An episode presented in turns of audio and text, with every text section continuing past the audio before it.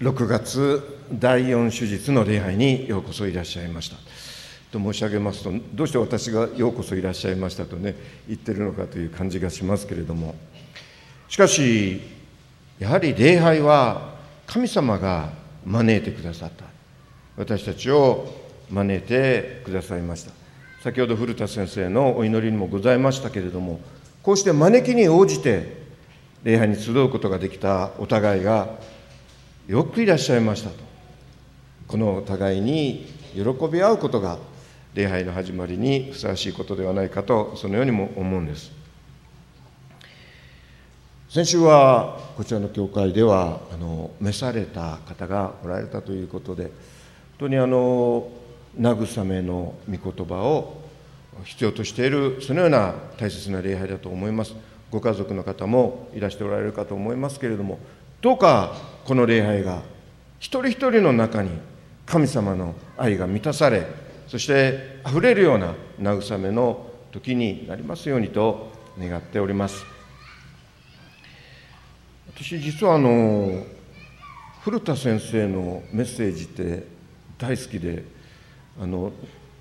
あれでインターネットでね盗み聞きしてるんですけれどもあの、まあ、どこの教会行ってもこういうことを言ってるかというとそうじゃないんですね。あのなんでなんで好きなのかなと思ってね考えてたら分かった。それはそこで福音が宣言されている。説教というのは詰まるところ何であるのか。自分の考えを述べるところでもなければ。また何か道徳的なアドバイスをするところもない。そこで福音が宣言される。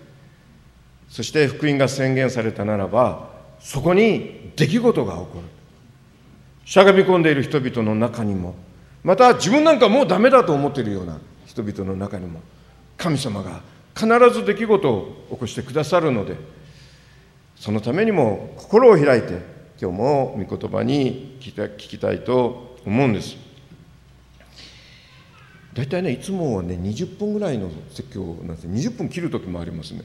でも古田先生大体ね40分から45分ぐらいだと思いますので今日は大体そんな感じであのと思います。44節の A, A, A とか B とかいうのはねあの44節っていくつかのあの文章が2つ入ってますよね。で最初の方 A とあの後の方 B と。あの皆さんご存知なんだろうと思うんですけどちょっとどれぐらいの人がどれぐらい知ってるか分かんないんでくどくどしいこと今日申し上げるかもしれませんけれども。44節の A にですね。それでねあのあちこち聖書開かなくてももう今日これだけ見てれば聖書も書いてありますのであの大丈夫ですのでね。イエスは大きな声でこう言われた。でこれはあの訳によってはイエスは叫んでこう言われた。という訳もされている。だからイエス様がこれも受難宗に入っているところなんで数日後に迫った十字架を前に大きな声で叫ばれた今日もその大声の叫びを私たちは心を開きたいと思うんです。大きな声で叫んだ。実はこのヨハネは13章から後っていうのはあの弟子たちに語り始めるっていう新しい展開を見せるわけですね。ですからこの12章の今日読んだ終わりのところっていうのは1章から12章までのイエス様の御言葉と技の、まあ、総括のようなところですね。その福音のまとめのようなところ。正解の中での礼拝ではありますけれども成果というものをこの知る上でイエス様が叫ばれた福音福音とは何であるのかそのことを聞きたいと思うんです。でもそれは何か福音という土台があって違う成果という花が咲くというようなものではないということを頭に置きながらね聞いていただけたらと思うんです。44節の B から45私を信じる者は私ではなく私を使わされた方を信じるのです。また私を見る者は私を使わされた型を見るのです。これがおそらくここで3つぐらい大声の叫びが響いてるんですけれどもその第1番目がこれだと思うんです。父はこうこの世に使わした。つまり私たちに父がこう使わせてくださった。どうしてイエス様はこの世界に来られたのか。いろいろな豊かなそこには恵みがあると思います。でも間違いなくその一つのそして主要なものはご自身との交わりに招くため私たちを。でご自身というんですけども父がこう使わしたとありますように神は三位一体の神。あの説教の割と初めの部分で三位一体という言葉を出すのは非常にまずいですね。その時点でまた分からんこと言ってるって言ってね心を閉じてしまうことが多いと思うんです。しかしこれは私たちがやっぱり知らなければならないことだと思うんですよね。でこの絵をねあの載せておきましたけどもこれはあのインターネットで拾ってきた絵で誰が描いたのかもよくわからないですけれどもあのトリニティ三位一体それからダンスっていうこう検索するとねこれ出てきますね、父と子と精霊がダンスを踊っているっていう。で聖書的な根拠っていうかまああのペリコレシスっていう言葉があの初代の教会の頃から使われていますね。でペリコレシスっていうのは日本語に翻訳するとどうもこう相互浸透互いにこう浸透していくとか相互内在とかこう互いのうちにあるとかそういうちょっとよくわからない言葉になってしまうんですけれども英語ではダンシング・アマング・イチ・アザーっていう互いの間に交わって入り乱れて踊るみたいなあのそういうような大胆な翻訳もあります。この絵は三位一体の神は何かこう鎮座増し増しているただこう高いところに座ってるっていう神じゃなくて互いに踊り踊っている互いの命を感じながらでこのね神のダンスっていうと三位一体のダンスっていうと聞く人によってねさまざまなイメージが浮かべる場合があってある人はねフォークダンスみたいな感じがするみたいなね。である人はねあのユダヤ人がよく踊るマイムマイムっていうダンスがありますけれどもあれみたいな気がするって言うんですけど私のイメージはどっちかっていうとあの社交ダンスみたいなあのこうやってねこう踊るっていう。で片っぽがこうこうするとこっちはこうまたこういうふうに受けるとかね。で多分私たちがそういうダンスを始めると最初はそこでこう踏ん張る必要な筋肉もねないしまた呼吸も合わないちぐはぐなことをやっているんだろう多分クリスチャンっていうのはイエス様に信じてキリストのものになっても最初は神様ともなんかもう一つ呼吸が合わないし仲間ともあんまり呼吸が合わないってことはあるかもしれないんだけれども踊るうちに踊りに必要なダンスがこの筋肉が鍛えられていきそしてもうアイコンタクトで時にはこっち向いてても相手の心心と心が一つになってそして一緒に愛のダンス踊り始める。一挙手一投足を通して相手に自分の愛を伝え相手の愛を受け取るっていう三位一体の神のダンスはそういう完璧なダンスだろうと思うんです。しかし神は愛であるから。神は愛だから。愛は自己完結しない。必ず愛はさらなる愛に向かって溢れ出していく。だから神は私たちを作った。そして私たちをあなたも一緒に踊ろうよと。この愛を表現し合い受け取り合いこの命を喜んで踊ろうと。そうおっしゃって死んでいた。罪の中に死んでいた。そんなような私たち。引っ張り上げてくださって。立ち上がらせてくださって。そしてこの踊りの中に加えてくださった。父と子と精霊が。父は子を使わし子は父に使わされそしてこれらのことを知らせてくださる精霊が心を一つに私たちを欲しておられる。あなたと踊りたい。あなたと。愛にうつつを抜かして我を忘れて自分が十分だとかもうまだダメだとかそんなことも忘れてただただ踊りたいとそのように招いてくださっている。第一ペトロにこうあります。あなた方はイエス・キリストを見たことはないけれども愛しており今見てはいないけれども信じており言葉に尽くせない栄に満ちた喜びに踊っています。踊っていますと書いてあるね。もうすでに踊っている。踊っているような気がしなくてもでも踊っている。踊っていることに気がついたらああ踊っていたのかと。よちよちした踊りであっても私は踊っていたのかと。昨日はあのレプタ2つのね昨日ご覧にならなかった方はまた YouTube で見れると思いますけれどもレプタ2つのやもめの話をあのが出たんですね。あの自分の持ってたレプタ2つを献金箱に入れてしまった。生活費の全てを入れてしまった。でこれはどどういうことなんだろうってね。であのもしそこからだから皆さんも持ってるお金全部置いて帰りなさいというようなことを言うのは福音ではないと思うんです。私たちには家族もいるしまた自分自身もやっぱりきちんとした格好してねきちんと仕事に行かなければならないと思います。証も立たないと思います。それはそうなんだけれどもけれどもあの時やもめが神を愛する喜びに我を忘れてもう晩ご飯も買えなくなったかもしれないけれどもそんなことさえ忘れてしまってその献金にいや自分の心をお捧げした時に本当に突き抜けるような喜びが自由がそこにあっただろうと思うんです。その時明日どうするかってことを考えてないですよね。でその毎日生活費を捧げていくとね生きていけないので死んでしまうので皆さんもそういうことは決してなさらないようにと思いますけれども。そうじゃなくて明日私は同じことができるだろうかと。明日も神様に喜ばれるだろうかと。そんなことは明日に任せておけばいい。明日には明日にはまた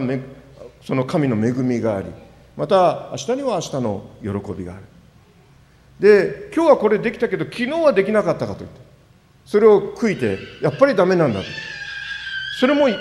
日生きてることではないですよね。私たちは今喜んでいる。昨日生きるのではない。明日を生きるのでもない。今日神様と共に生きる。でその鮎にうつつを抜かしてる時っていうのは多分ね自分は清められてるかどうかとかあんま考えないですよね。それも飛んじゃいっちゃってるっていう。そういうそんな交わりの中に私たちはもうすでにいる。あなた方は喜び踊っています。そのために私は来たのだというのがイエス様の大きな叫びの第一であるとそのように思います。第二の覚えは46節。私は光として世に来ました。私を信じる者が誰も闇の中にとどまることのないようにするためです。ヨハネはこの福音書の最初から主イエスが光であると語ってきました。光である主イエスが闇であるこのようにこの世に来られた。実際この世はあちらこちらで破れてしまっていると思います。神と人との関係が破れている。人と人との関係が破れている。本当に戦争やまたいろいろな身近なところでもこの憎しみがあり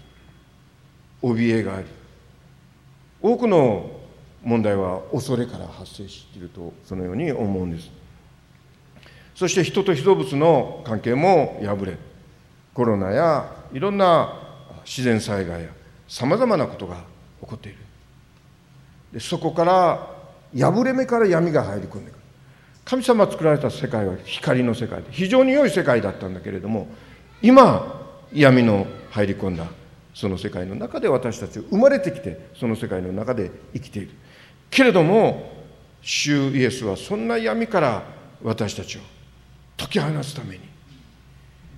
光として使わされてきてくださった「アブラハムと神様と星空と」っていうね本があって今品切れで持ってきてないんですけれどもその最近本を出すたびに作曲作詞するんですね。で作詞すると誰かが作曲してくれるっていう。であのアブラハムと神様と星空とという歌があるんですね。でそのサビのところはねあの最初はね「今夜世界に3つの光」「アブラハムと神様と星空と」っていうんですね。これはあのアブラハムがイエス様神様信じられないでいた時にあのテントの中にね天幕の中にいた時に神様「さあ外へ出て」って言って。でアブラハムをまるで身をかがめてテントの中に神様が入ってきてそして手を引っ張って連れ出すようにして星空の元へ連れ出してこの星を見たらいい。あなたの子孫をこの星のようにこう増やすと。そうおっしゃった時にアブラハムは信じたという。ふと信じたそれは何がどうなってどうして信じたか分かんないんだけれどもまるで自分と自分の死んだ体ばっかり思ってうつむいていたアブラハムの顔を神様がそっと星空に向かって持ち上げてくださる持ち上げた時に自分のしゃがみ込んでいた。心もまた持ち上げられてそしてふっと神様が信仰を与えてくださる信仰は神様からの賜物ですよね。このそしてアブラハムはやっぱり光になったんだと思います。神様の大きな光があって星空のそこそこの光があってそしてそこにアブラハムの小さな光があって。でも神様はこの世を照らすのにご自分の光だけではなくてアブラハムの小さな光も必要とされた。私と一緒にこの世を照らそうと言ってそのようにおっしゃってくださった。でこれがイエス様を知っている私たちになりますと今夜世界に3つの光イエス・キリストと僕たちと星空と。この世界私たちも自分からこう太陽のようにね光を発しているわけではないと思います。けれどもイエス様に照らされた時に私たちもそこで光っていて小さな光として輝いていてそしてこの世界を照らしている。私たちがこの世界でキリストの命に生きていることは決して無駄なことじゃない。意味がないことじゃない。それが確実にこの世界を明るくしている。罪は私たちに追いつこうといたします。私たちに破れを作って私たちの輝きを曇らせようとする。大抵は私たちを競い合わせる。あの人は私たち私よりもこういうところが優れていてあれもできてこれもできていいなと。私はああいうことできないこういうことできない。ダメなんじゃないかな。でちょっとあの人よりできるとね俺はすごいなと思って、ね、で俺の方がすごいと私たちは忙しくこの傲慢という駅とそしてこの何て言うか自己卑下っていう駅の間を往復運転しているようなそういうことを感じることがある。私たちはイエス・キリストの光の中にありますけれどもしかしその光を曇らせようとする者たちがいるそういう力がある。でもそれはなんとなく曇らせるんじゃなくて私たちの弱さに私たちの弱いところを利用してそこに傷口をつけてその傷口の中から入り込んでくる。競い合い反目させ合ういつもあの人は私の言うことに反対するでもう意地になって自分の言うことを通そうとしてしまったりする。そういうことあると思います。そして許し合えないようにする。そう簡単に許したらまた同じことするやろうと言って。そして許し合えないようにする。しかし私たちは輝き続けることができる。イエス・キリストの光に照らされ続ける。そして互いを守り合う。互いの心が闇に追いつかれることがないように。互いを守り続ける。これがだから光は私の光じゃなくて私たちが小さな光ですよね。この清めと言いますとね何か自分が霊的な存在になるとか。いや結構ねあの我々もかつての非常に素晴らしい先生たちがいたっていうことをよく聞かされたりしてるのでなんか自分がちょっとこう超人離れした感じになるならなきゃいけないのかなそそこから比べるとまだまだだなと。あの人もまだまだだなみたいなことが思ったりすることがあるわけですけれどもそう霊的っていうのはそういうことではないと思うんですよね。霊的というのは共に生きることができる。立派な人だから一緒に生きるっていうんじゃない。本当にダメな私たちが一人で一人ではダメなんだけれども二人で三人で四人で祈り合い支え合い許し合い教え合いそうやって追いやって生きていく。その姿を見て世界はキリストにある生き方キリストにある命とはどういう命であるのかを知る。成人なんかじゃない。この役員役員会でね役員会っていうのがあってあのその役員の心得って私がねあの赴任する前からその教会の役員会のその議議案のところにこう役員の心得って言ってねこうこうこうあのみんなの模範になってくださいとかってこういろいろ書いてあるわけですよね。であのそれは本当にその通りだと思ったんだけどちょっとこれだけじゃ不親切かなと思って新しい言葉をちょっと加えといたんですね。役員の方々は皆さんみんなの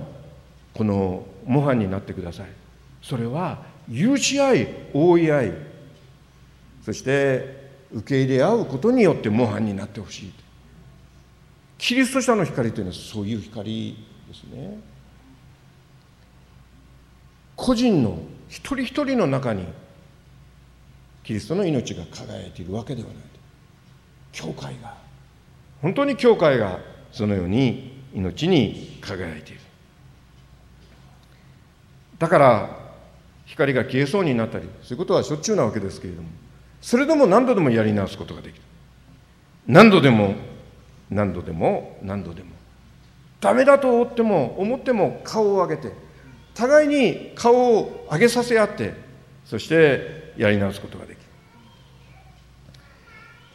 このルターはね私はあの教会の歴史を教えていて大好きなんですけれども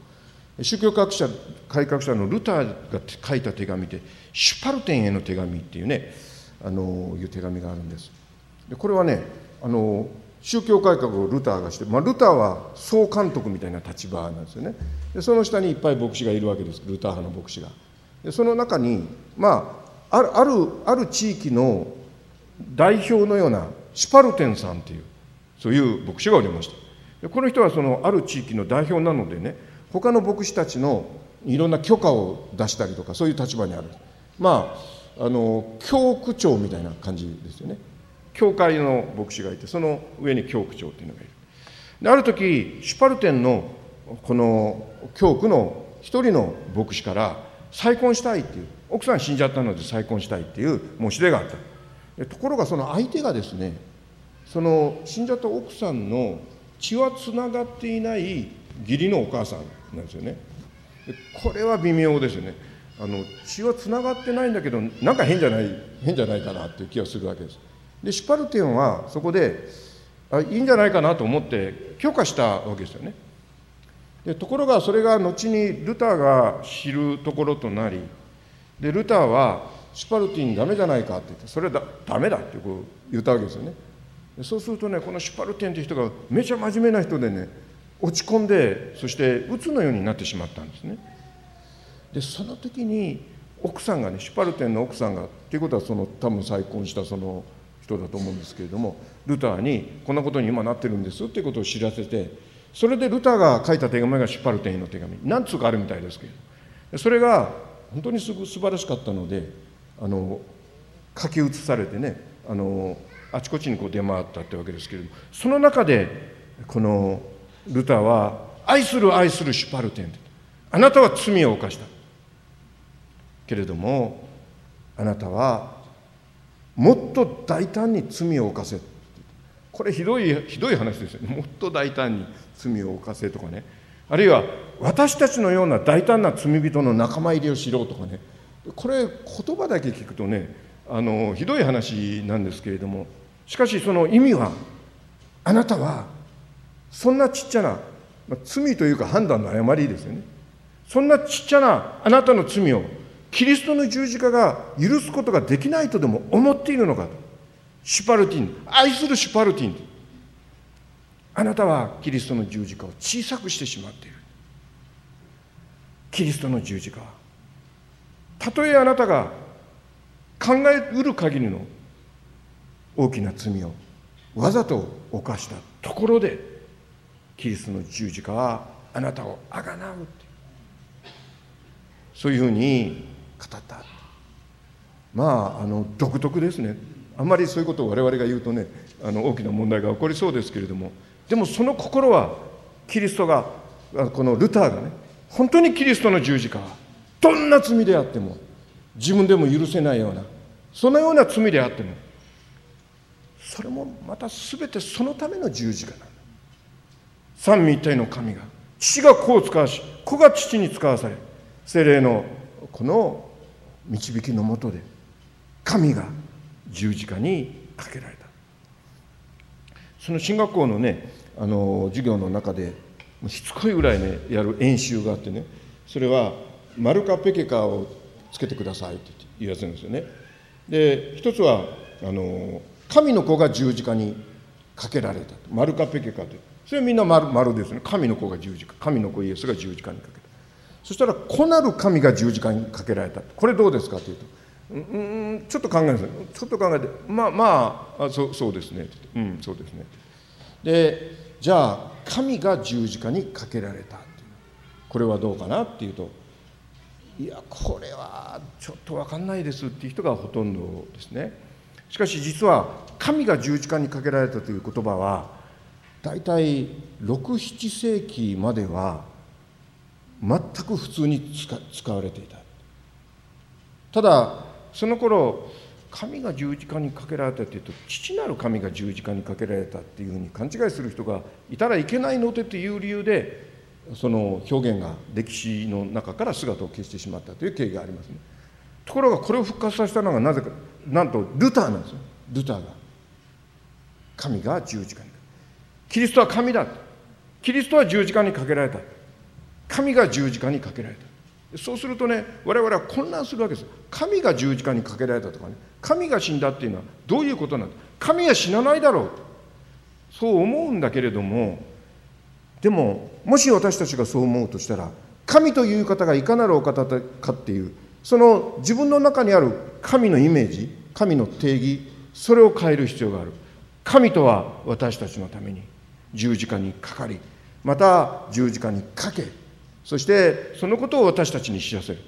父と子と精霊の神なんだ。私たちのために十字架にかかることをいとわない神それが神の本質であって神がいかにして死ねるかとか神がいかにして十字架にかけられて苦しむことができるかとかそういうことは本質とは関係ない。三位一体は出来事だっていうね。あの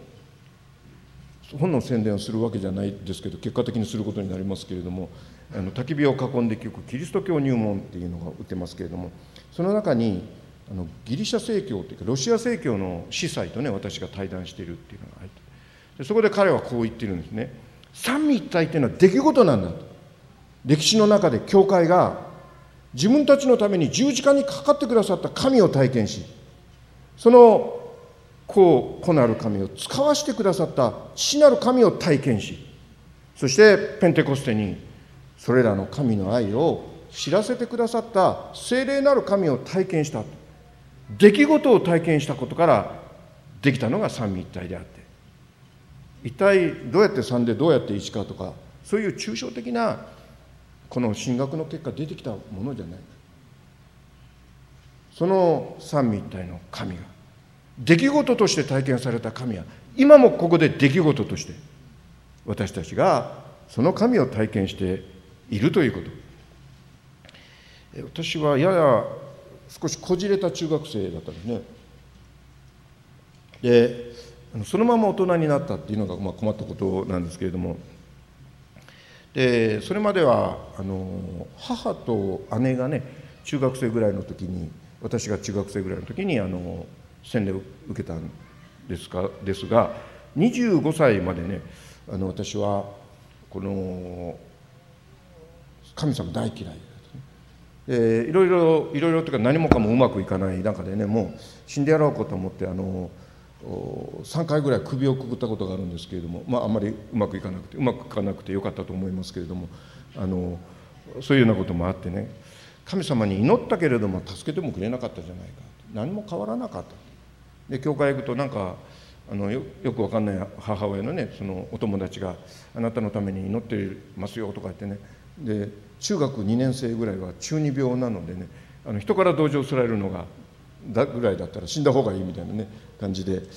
で大嫌いだった。でも自分があなたに罪があるって言われるとなんかめちゃめちゃ腹が立ったんですよね。その私は被害者だと思ってた。いろんな環境やいろんな出来事の被害者だと思っていた。でところがある時自分の罪を知った。これはある時っていうのもねあんまりぼんやり言ってるとあれなんでまあ、ここだけの話って言って、まあ、ここだけの話が結構世界中に中継されてるわけですけれども、まあ、これはね本当にここだけここだけの話にしておいていただきたいと思うんですけれども、あの25歳の時にその時婚約をしてたんですよね。ところがあのその婚約があのもうやめたいと相手の方がおっしゃってきたでその理由はというとまあ、私はその中二病をこじらしたままだったのでもう他の人なんか一切信頼しないっていう。そして自分の人生は自分で切り切り開いていくんだとって、ね、意固地になってこう生きてた。だからこう強い言葉も口にするし。まあブルドーザーのように人を押しのけて仕事をするみたいなそのような人間だった。それを見ててあなたとはやっていけないと思うと言われたわけですよね。でまあそれもあのなかなか答えるものがありましたがでもそこでふと罪というものがどういうものであるか分かったような気がしたそれまで罪と言われるとそれは何か嘘をつくとか人のものを取るとかわざとそういうことをするみたいなまあそんなようなことかと思ってたわけですよねでそれは自分から言わせると自分は被害者なので何が罪だと他のやつに言ってくれっていうそういうふうに思っていたわけです。しかしその時分かった。その被害者であるはずの私を通して実際に人生がやっぱり大きく変わった人が目の前にいるわけですよね。だから罪は自分をこの痛めつけるだけじゃない。罪は他の人にも影響を及ぼしていく。つまり私は被害者であると同時に加害者だった。でこう金網をみたいなものがこうあるとして金網をこうガンってこう叩くと金網が全部がこうねじれてこう揺れていくっていうところがありますよね。そういうこの連鎖してる。で一人の人の痛みを通して全ての人を絡め取っていく。それが悪の力が私たちの弱さにつけ込んで罪につけ込んでそれを足がかりにして私たちをお前のようなものはダメなんだ。とやけくそにさせて神から切り離し仲間から切り離す。そういうこの力なんだなと。私たちはそういういろんな傷を持っている。いろんな痛みを持っている。悲しみの記憶を持っている。で誰かがそこに手を突っ込むようにしてしたっていうふうに感じますとその手を振り回そうとしてこう自分の手を振り回す。それがまた誰かに当たっちゃうんですよね。そして世界は傷つき合い続ける。自分を武装するために自分を守るために自分の傷を守るために私なんかトゲトゲしく生きてましたから。手を振り回すだけじゃなくて手の先になんかこう鉄条網みたいなトゲトゲがいっぱいついてたかもしれないです。それが誰かに当たっていく。そういうことがなんとなく分かった時に、まあ、こういう言葉になったのは割と最近なんですけどもこういうことを感じたんですよね。その時にこれは自分の手には負えないなと思いました。これはどうにもならない。でもその時にイエス・キリストがそうだあなたはあなあなた方はそういうふうに傷つけ合っているのだけれどもでももうそれを終わりにしよう。私が全ての人の全ての痛みを引き受けると言って十字架にかかってくださった。手を振り回し鉄条網を振り回し互いに傷つけ合っている私たちの怒りが恐れがまた悲しみが全部主イエスにまとわりついていってそれでそこで終わりになった。全部自分のものとしてくださった。十字架の上で。神が傷んでくださった。で、まあ、神が痛むとか言ってねまた神様痛いかなっていうことになるわけですけれども北森和夫という神学者がいて、えー、日本人で世界に通用した神学者って多分この人ともう一人ぐらいだと思うんですけれども神の痛みの神学っていうそういうこの主張をしたわけですね。これはもう世界的にも非常にあの受け入れられている。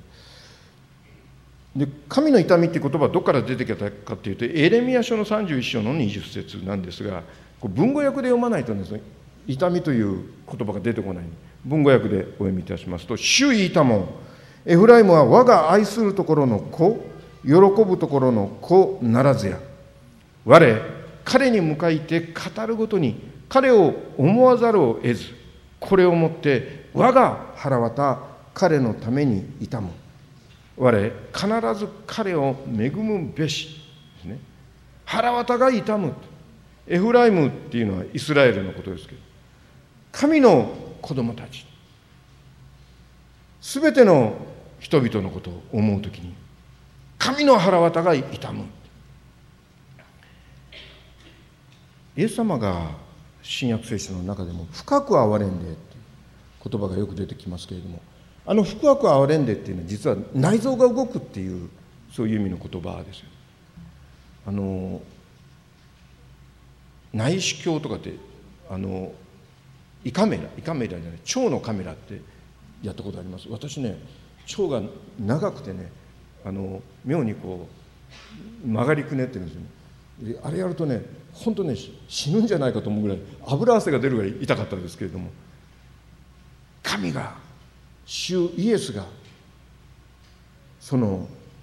胸よりももっと深いところにある。腹渡を痛めてくださって。傷つけ合っている私たちのために。しゃがみ込んでいる私たちのために。傷んでくださっている。それが十字架なんだ。そういう私たちは。でもその十字架を厭わなかった。ちょっと失礼しますね。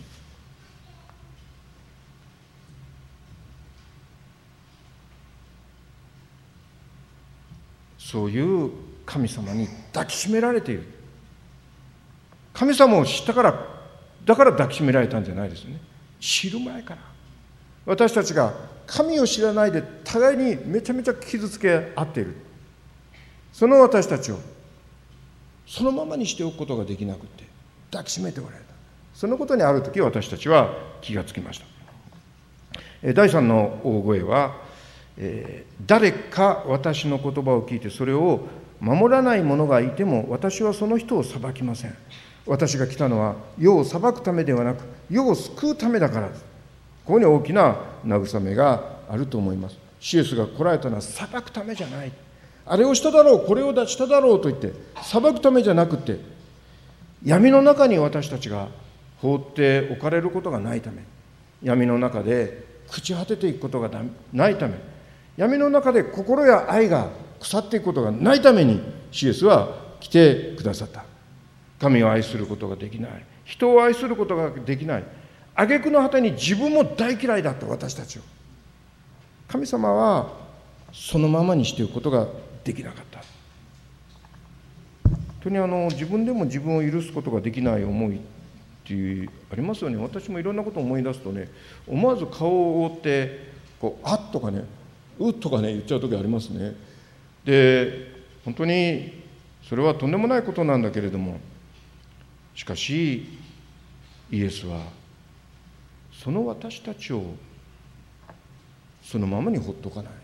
イエス様がほっとかないのに自分で自分をほっといていいのかっていう話ですね。イエス様はほっとかない。だから私は来たんだあなたがいやもうこれだけは人に言えませんって言って。いや別に言う必要もない。これだけは牧師に悔い改めできません。構わない。本当の本当の自分の何とも言えようが言いようがないところっていうのはそういうもんです。できっと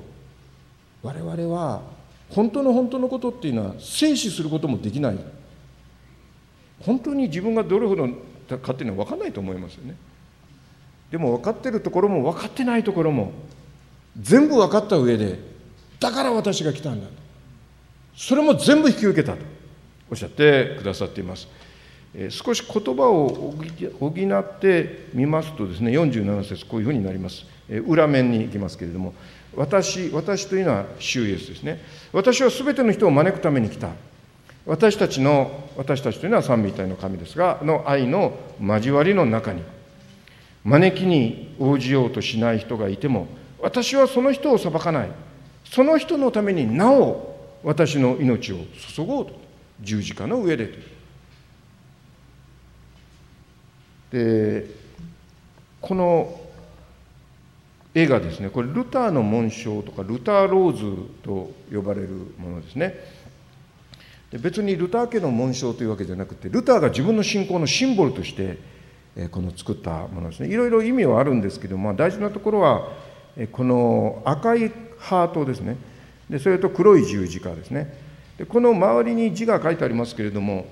えここにはキリスト者の心臓は十字架の上に十字架の下に置かれる時に脈打つっていう。あの黒い十字架はイエス・キリストの死を表している。で、まあ、心臓なんですけど、まあ、私たちの命というか存在というか、え私たちは死んでいた。鼓動さえ打つことができなかった。憐れみに心を動かすことさえできなかった。いつも自分のことで手一杯で。そしてあの人がこの人がと思って。で自分なんか嫌いだと言ってた。その私たちがキリストの十字架にキリストの死に触れる時に生きるものとなった。脈打ち始まった。始まった。ドキドキと他の人の痛みに対して。また自分でも麻痺させていたような自分の心の痛みに対しても感じるようになっていた。感覚がよみがえってきた。命がよみがえってきた。その命がここにいる私たちの中に脈打っている。生きるものとされた。まあその子供もね弱くなったり強くなったりまあいろいろあるわけですけども。だから仲間がいる。仲間と共に。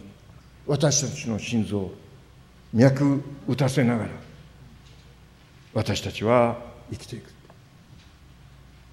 救いとは出来事命の出来事である。清さ清さ清めについてねあの昨日から語ってますけど清めもまた出来事ですね。命の出来事。命の力強さ。命の晴れやかさ。命の喜び。それが私たちのうちに。なんと脈打っている。だから裁くためじゃない。救うために。あなたの命が脈打つために。あなたが命に喜ぶために。あなたが命の中で感じやすく他の人の痛みや悲しみにも心を向けることができるように。あなたの命を注ぐことができるように私は来たとおっしゃってくださいました。けれどもこの48節にはちょっとどうかと思うような反対じゃないかと思うようなことも書いてある。私を拒み私の言葉を受け入れない者にはその人を裁くものがあります。私が話した言葉それが終わりの日にその日をその人を裁くと。じゃあ結局のところ神の裁きがイエス様の言葉を信じた人は救われて信じた人な信じなかった人は救われないっていうそういうことを言ってんでしょうと。そういうふうに思いたいところなんですけれどもしかし思い出すべきことがある。それはイエス・キリストの言葉全て愛の言葉だっていうことですよね。これは脅かしてるんじゃない。招いてるんです。あなた方が命の中を生きるために光の中を生きるためにご自分の命を添えて招いている愛の言葉であるこの先ほども言いましたゲオルギー松島雄一というね大阪の司祭がいますけれども彼の書いた本に「神の苦しいほどの愛」っていうね本があるんですよね。これはあの12世紀のこの人が言った司祭が言った言葉ですよね。神の愛はこの苦しいほどの愛なんだってまあこういうこと言うとねちょっと怖いっていうような感想もあるんですね。神が狂うとかいうのにちょっとやめてくださいとかね。である時私が「神のはみ出す愛」って言った時も「神ははみ出し者じゃないからやめてください」ってまああの気持ちは分かるんですけれども私が言いたかったのは私たちがもうここまでだと思ってこれ以上言っちゃったら教会も言ってないしこういうこともやらかしたしダメだろうと。自分がはみ出した時に神はいやそそれよくないんだけどでもとそこまではみ出してくださって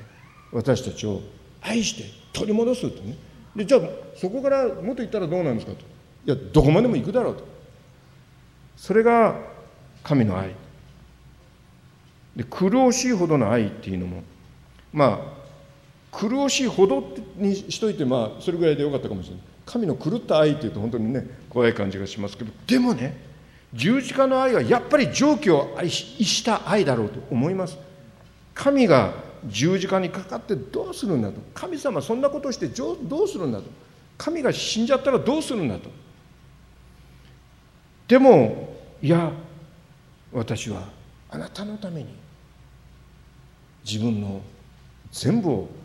与えてほしくない。そうしたいんだそうおっしゃる。そういう招きが苦しいほどの招きがこの神の言葉にはある。だからあなた方はその招きを拒み続けることがないように。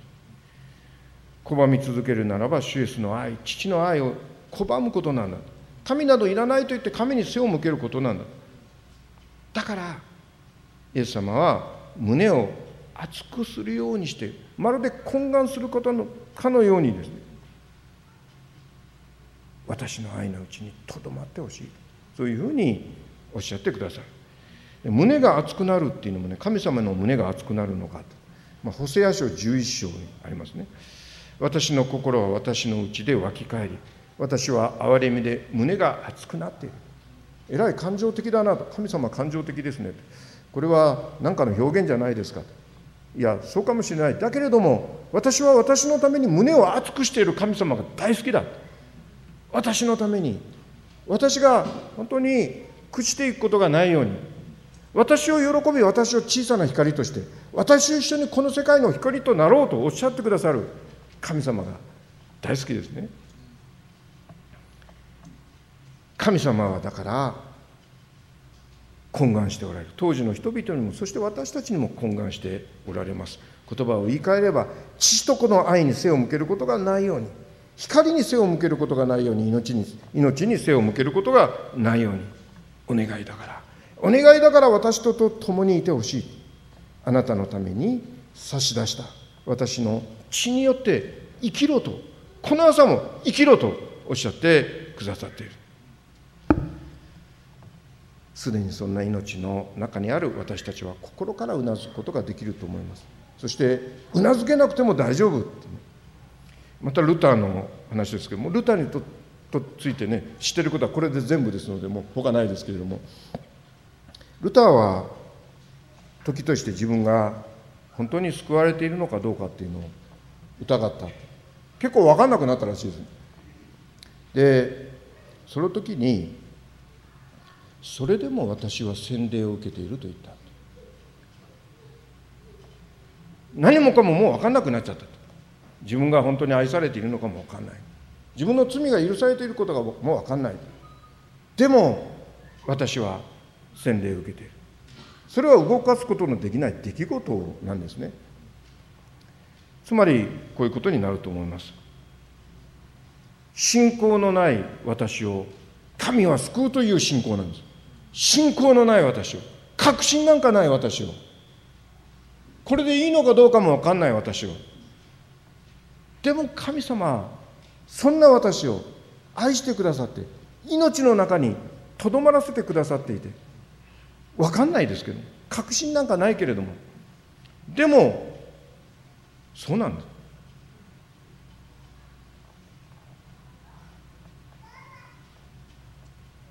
信仰のない私を。神は信仰を与え作り出しだから私は強い信仰の持ち主ですとか私は確かな清めの経験の持ち主ですとかいやそうでない時もあるだろう。でも構わない。神のその神様の胸を熱くする。苦しいほどの命がけの愛が私たちをこの命の中にとどまらせている。信仰の仲間はそのことを互いに思い出させ合うために神様が与えてくださっているということもまた覚えたいと思います。短く一言祈ります。恵み深い天の地なる神様小なさもあなたは福音を宣言してくださりその命の中に私たちがいることの喜びをもう一度注いでくださいましたからどうかこの命を私たちに満たしあふれさせそしてそれぞれの地域でこの家庭で職場で学校でそんな命の輝きを持って小さな光として